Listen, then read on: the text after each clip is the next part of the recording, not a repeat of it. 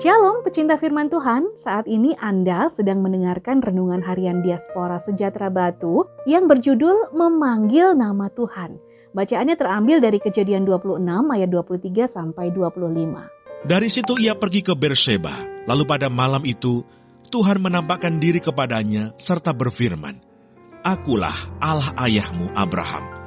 Janganlah takut, sebab aku menyertai engkau Aku akan memberkati engkau dan membuat banyak keturunanmu karena Abraham, hambaku itu. Sesudah itu Ishak mendirikan mesbah di situ dan memanggil nama Tuhan.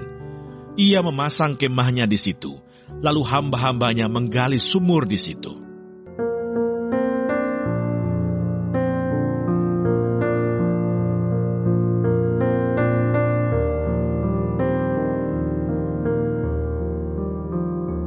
Sesudah itu Ishak mendirikan mesbah di situ dan memanggil nama Tuhan. Ia memasang kemahnya di situ, lalu hamba-hambanya menggali sumur di situ. Kejadian 26 ayat 25. Perjalanan hidup kerohanian anak-anak Tuhan tentunya tidak selalu baik-baik saja, bukan?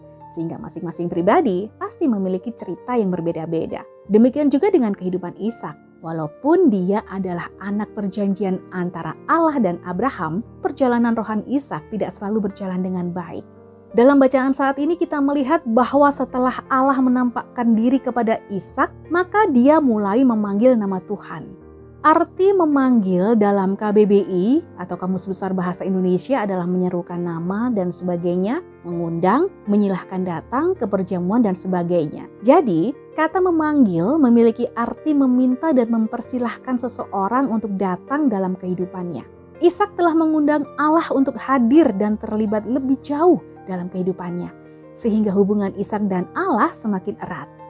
Bagian ini memberikan keteladanan bagi setiap kita, bahwa sudah seharusnya Allah dilibatkan lebih jauh dalam kehidupan ini dan bahkan izinkan dia memerintah dalam hidup. Sebab sesungguhnya hidup ini adalah miliknya. Tapi sayangnya tidak semua orang mengalami hal tersebut. Oleh karena itu setiap pribadi harus menyadari kendala apa yang membuat Tuhan tidak bisa leluasa ada dalam hidup anak-anaknya. Apa sih yang menghalangi Tuhan bekerja dengan leluasa dalam hidup kita ini?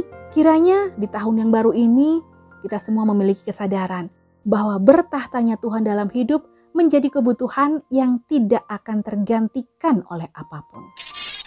Lahirlah seorang anak laki-laki bagi Set juga dan anak itu dinamainya Enos.